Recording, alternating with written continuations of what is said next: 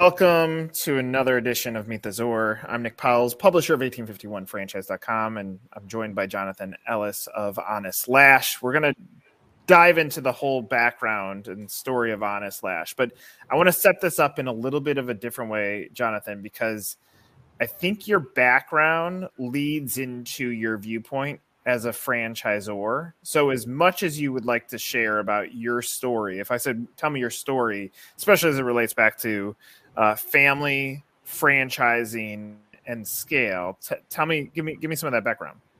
Absolutely. Well, uh, very lucky, uh, very pleased, very honored, very privileged uh, to be born into a great situation of a McDonald's uh, franchise family. So I am a third generation uh, McDonald's franchisee. my grandfather Rogers in 1969 opened his first restaurant in Beaumont, Texas. He was the fourth uh, McDonald's in the state of Texas. And uh, at the time, Texas was the last state that uh, Ray Kroc entered. Uh, for some reason, he went nationwide, but was hesitant to go into Texas. And so when he went into Texas, uh, my grandfather at the time was working for a company called National Cash Register, which is a large, you know, global company, still around, still very relevant, still selling cash registers. But he was essentially a, a uh, register salesman, uh, traveling state to state, um, developing accounts, developing uh, you know relationships across the system, across different uh, restaurant systems, and ultimately came across Mc, uh, came across McDonald's. Uh, a great little story. He was volunteering for a Boy Scout event. I believe it was a parent uh, hosted event at the local McDonald's, and one of his buddies happened to be a franchisee in Carbondale, Illinois. And so not only did he have the connection with that, but he also had the National Cash Register connection. So he started really uh, hitting up McDonald's as far as like, hey, I'm interested. This is a great concept. And so at the time, uh, you would just sign up for a waiting list. And when he got the call, you know, with six months, a year later, they said, uh, you know, where would you like to go? And he was like, well, what's available? What's open? And they gave him uh, the choices, I believe, of somewhere in New Mexico, somewhere, uh, I believe, in Louisiana, and then somewhere in Texas, uh, Abilene possibly. And then he chose Beaumont, which is right on the Gulf Coast, right on the Louisiana border, uh, about 100 miles east of Houston, right on Interstate 10. And uh, the only reason he chose that is because he was a lifelong, uh, you know, person that lived in the snow belt, and so he wanted out of the snow. And Beaumont, Texas, was far south and uh, close to Houston. He knew Houston was a big, you know, metro, and so he was very interested.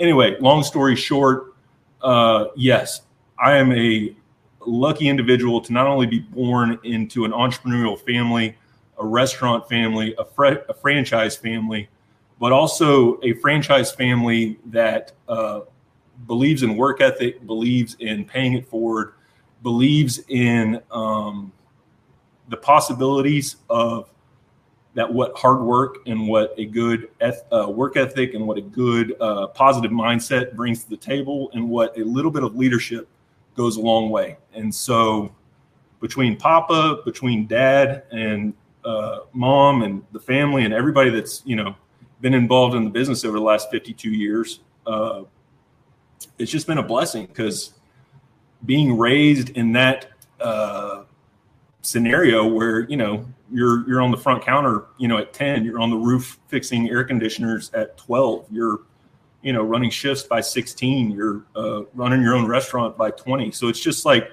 there's there's certain uh, goals that you set early in life just by being exposed to not only the entrepreneurial side of family business, but also just the operational components of you know the day to day checklist of life. And being able to sit at that dinner table and listen to dad and papa and mom and uh, uncle russ and, and all the cousins you know have the conversations about uh, just business and and cheeseburgers and and just all the daily grind of, of running a drive through uh, that brings us to here and now and just you know growing up in a franchise family, a franchise business. Uh, I'm very attracted and have always been um, put in warm regard uh, franchising. So not only is it McDonald's, of course, McDonald's is McDonald's. I don't have to tell you what McDonald's is, but uh, I look at the arches more as a, a, family crest, as a family legacy, kind of like a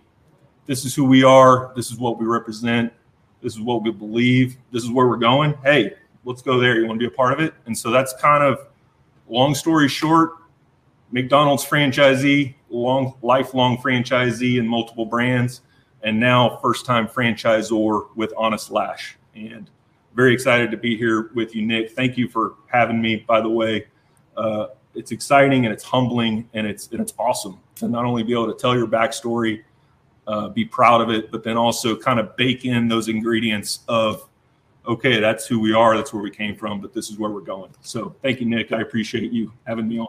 Yeah, this is great. Um, I want to unpack some things, but but first, what's your earliest memory of being in a McDonald's and also understanding that this was your family's hard work behind it.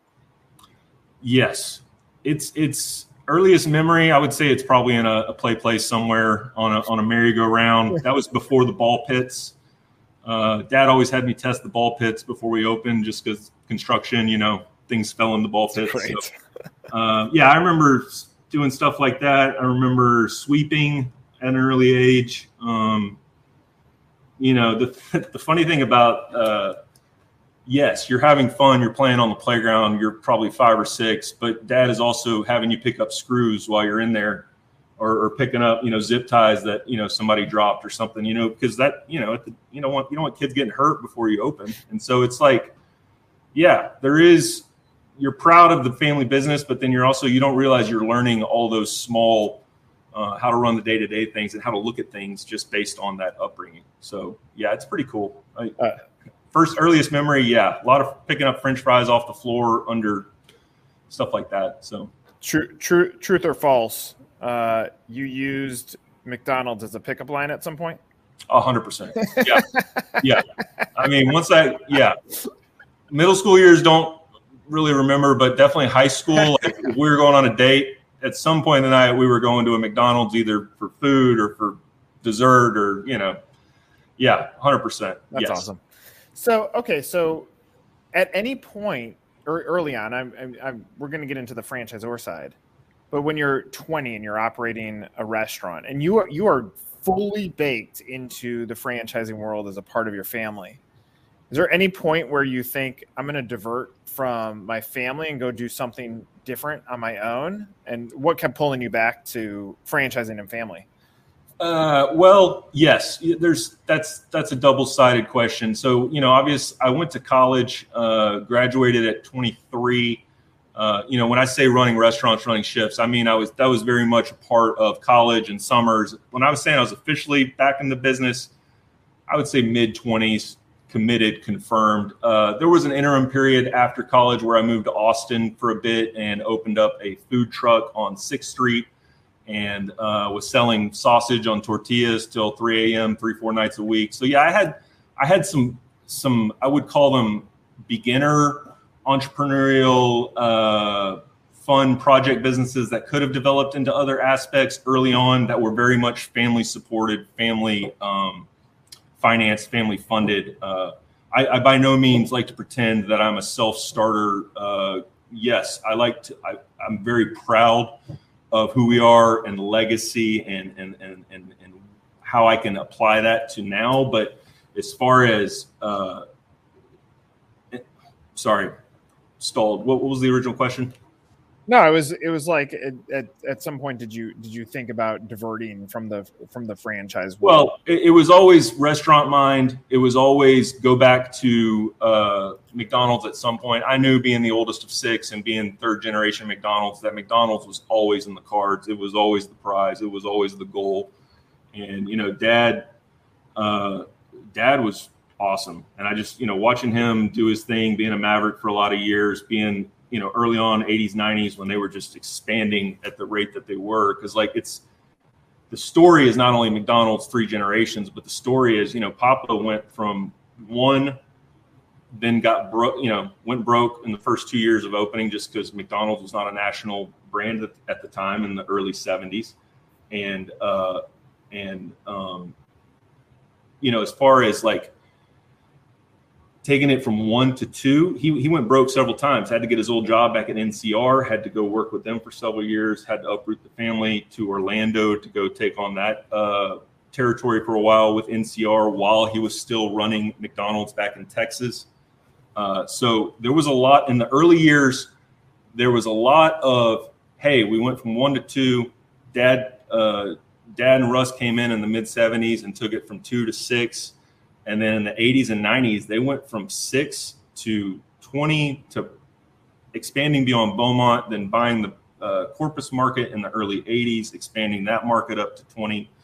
Uh, and then in the late 90s, uh, purchasing the Rio Grande market, uh, which was another 25 to 30 locations. So they they not only took that family uh, but then also scaled it and just had that ride of like, wow, we're opening here and now we're going here and now we're jumping to this new area and now we're doing this.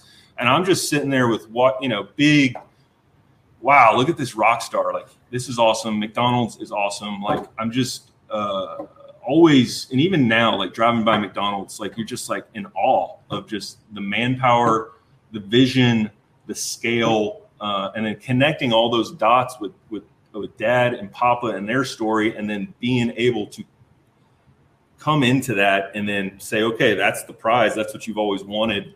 Uh, dad was also like hey don't come back till you're 30 and you've gotten your 20s out of your system and you found a wife and you're ready to start a family and you're uh, you know and you've gotten your you're ready to put some roots down. Because he knew you know this was a big thing and don't come back until you're ready. And so i ended up going you know after college going and running uh, Meatheads, which was the, the sausage stand for a few years. And then I worked at Freebirds, which is a burrito operation in Texas. I worked there for about a year.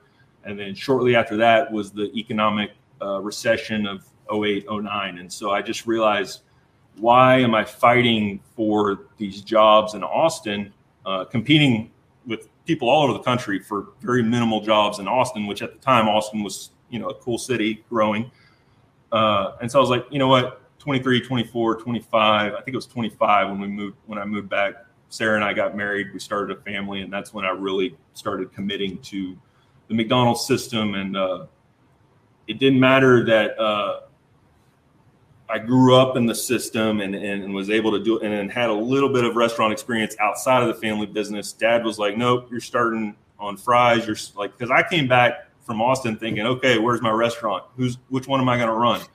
And he's like, "You're not running anything. Like this, it's day one. Go go get in the back. Go get in the grill. Like go go learn everything again because it's been a few years. Everything's different. Because uh, that's the thing about McDonald's. If you, it's always growing. It's always evolving. It's always changing. So."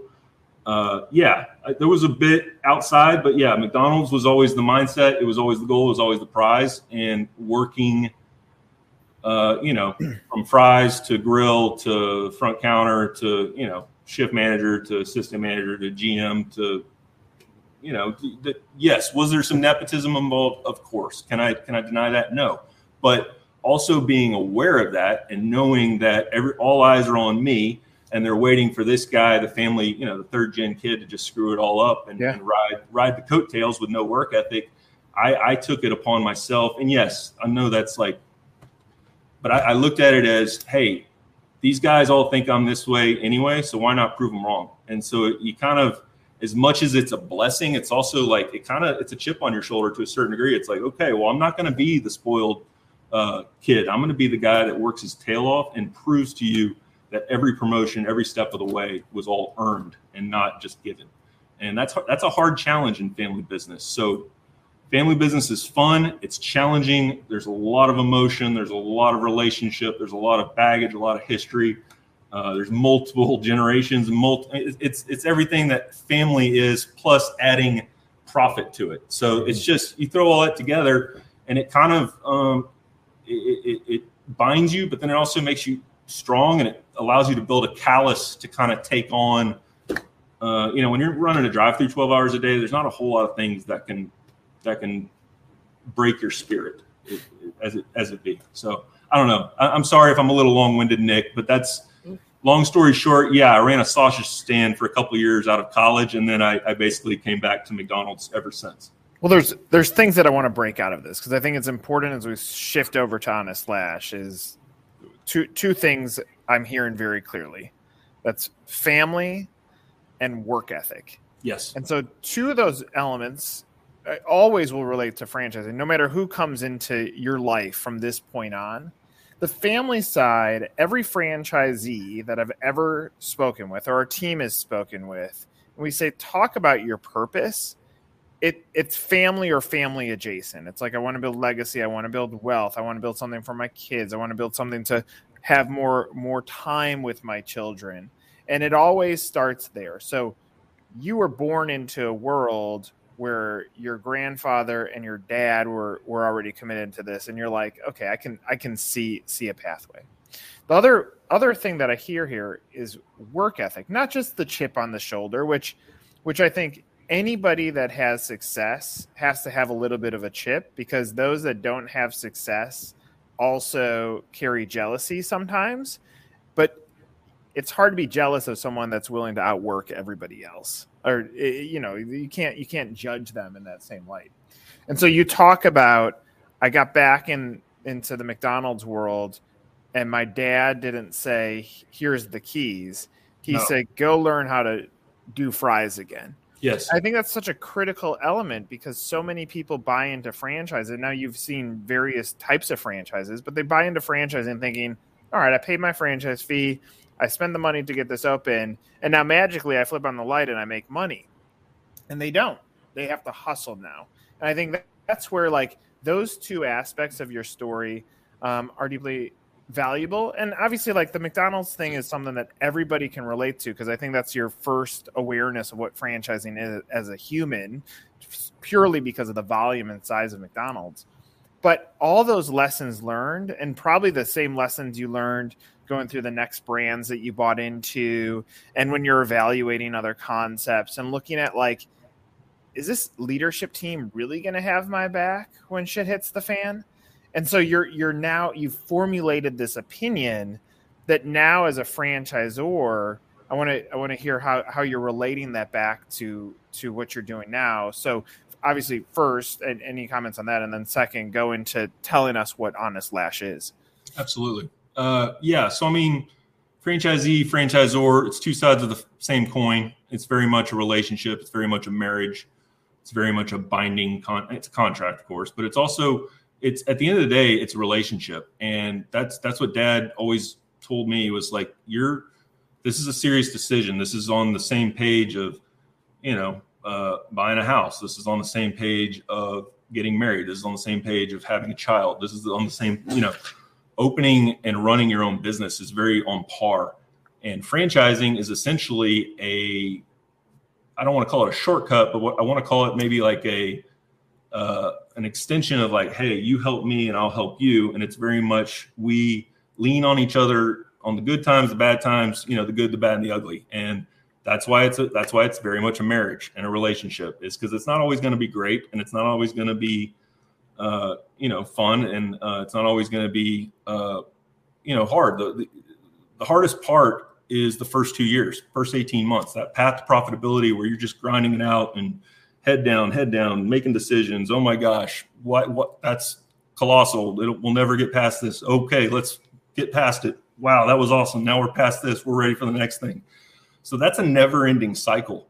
And so understanding that that you're entering into this partnership uh, that's just how dad always said it. And it was it's very much not only family business but franchising has those family business elements. And so you know he always mentioned uh, his lifelong uh, franchisor partner at uh, in the houston region. Uh, his name was larry zimmerman.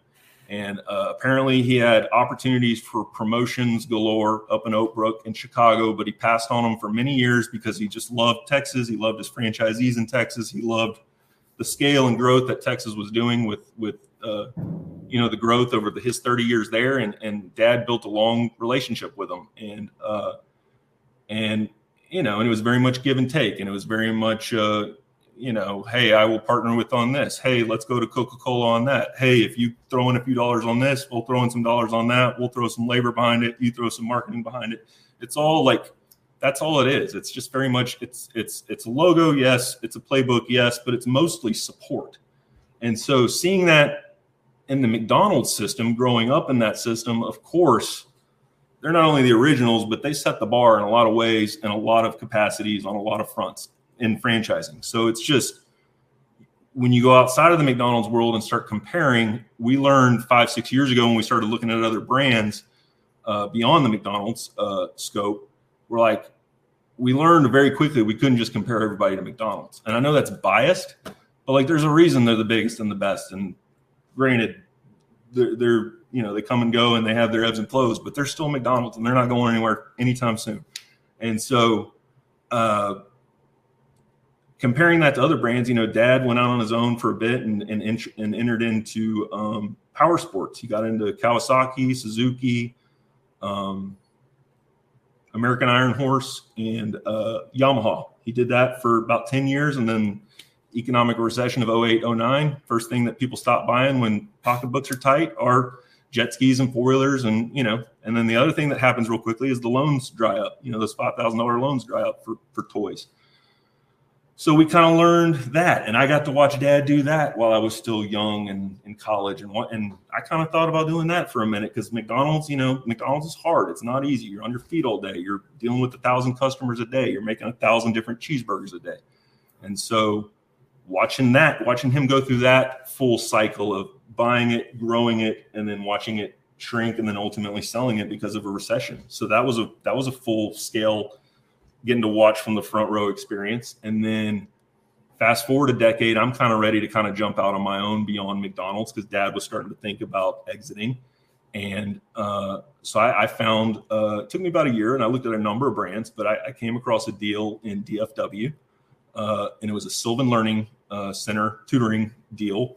There was eight locations for sale in DFW, and uh, looked at it. It felt good. It felt comparable. It felt like it was operations. It felt like it was education. It was family friendly. It was uh, very good, good P and Ls, good um, leadership, good ownership. Um, it all it checked a lot of boxes as far as okay, if I'm going to step outside of McDonald's, this one feels right and then uh, that was 2017, early 2018.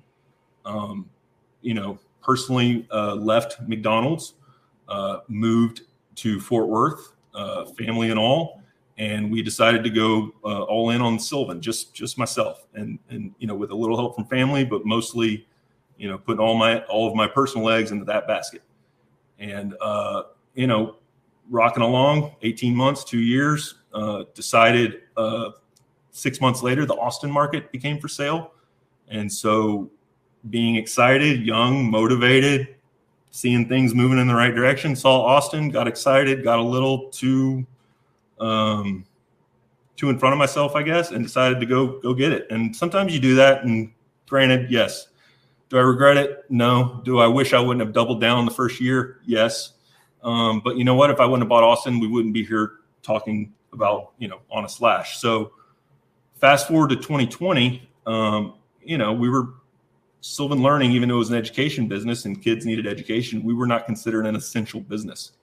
And so our business was shuttered for several months. And then beyond that, uh, when we opened back up, the demand wasn't there. And so I guess, long story short, experiencing you know McDonald's even in the down cycles of the economy and in the worst of times, McDonald's still was somewhat recession uh, proof because everybody, most everybody can afford dollar cheeseburgers. Like that's just everybody shrinks their pocketbook and they're still coming to us. So we were somewhat experiencing uh, peaks at a lot of times when when most of the economy was experiencing lulls, and so we didn't learn the down cycles uh, of business so much as to when we experienced it in other business worlds, such as power sports and, and jet skis and motorcycles, or uh, tutoring in Sylvan, and and then even um, you know another business I, I, haven't mentioned yet. We bought into was a another franchise model based out of Florida called Signarama, and it was just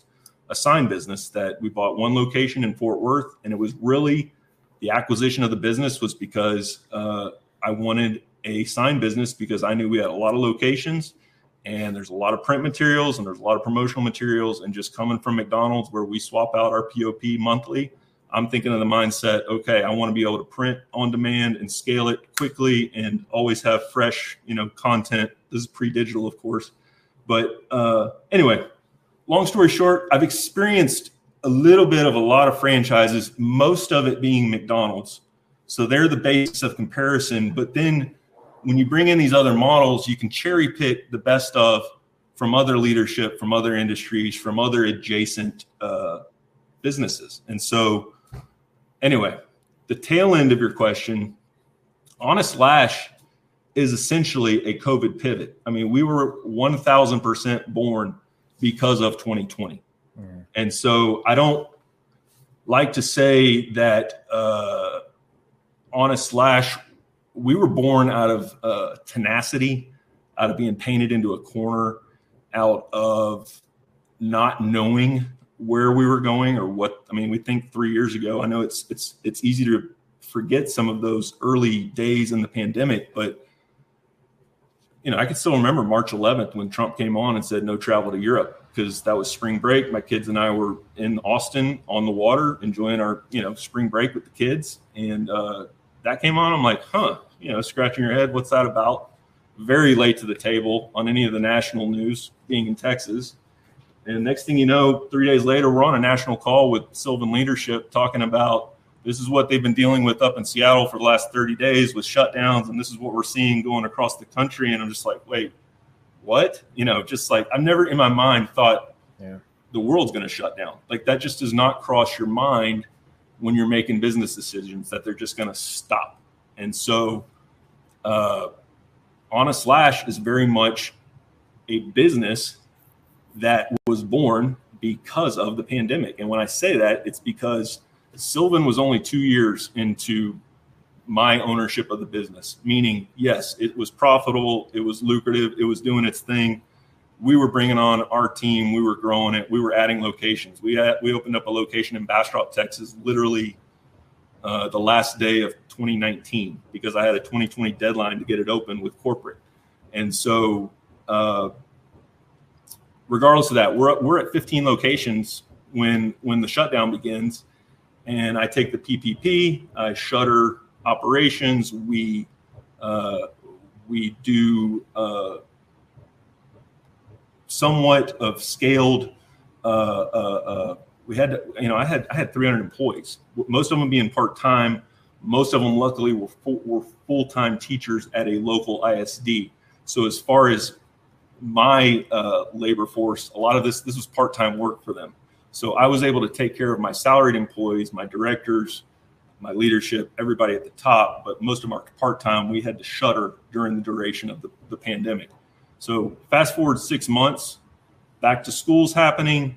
Um, we, in hand in hand with Sylvan, are, are building virtual programs. We're building all types of very uh, unique yes, we're offering our services to the customer, but I don't think there was a single franchisee in the system that felt confident about what we were doing or how we were delivering it or the level of what we were delivering it. And then just when our whole business model is based on delivering academic excellence, it's real, you know, the, the, the rug was pulled out from under us. And so now we're delivering it virtually. Like we are, we're all used to it now, but three, four years ago, this was all brand new in the education space.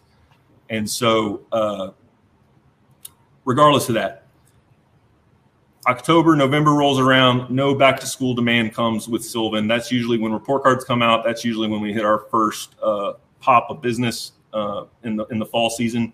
And when that didn't happen, and then uh, fast forward a few months, the election, everything, it's just we're like, wow, this it's looking like it's going to be like this for a long time.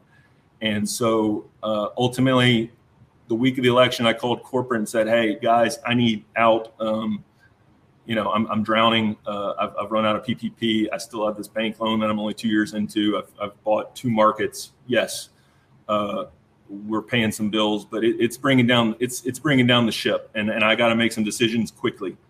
And so, uh, luckily, worked with corporate and was able to uh, facilitate a deal to where we sold 12 of the 15 Sylvans back to uh, corporate and remaining and uh, neighboring franchisees. And with the three in Austin, Austin area that uh, didn't sell, um, we converted to Lash Studios. And you say, why did I convert them to Lash Studios? We needed to be out of Sylvan.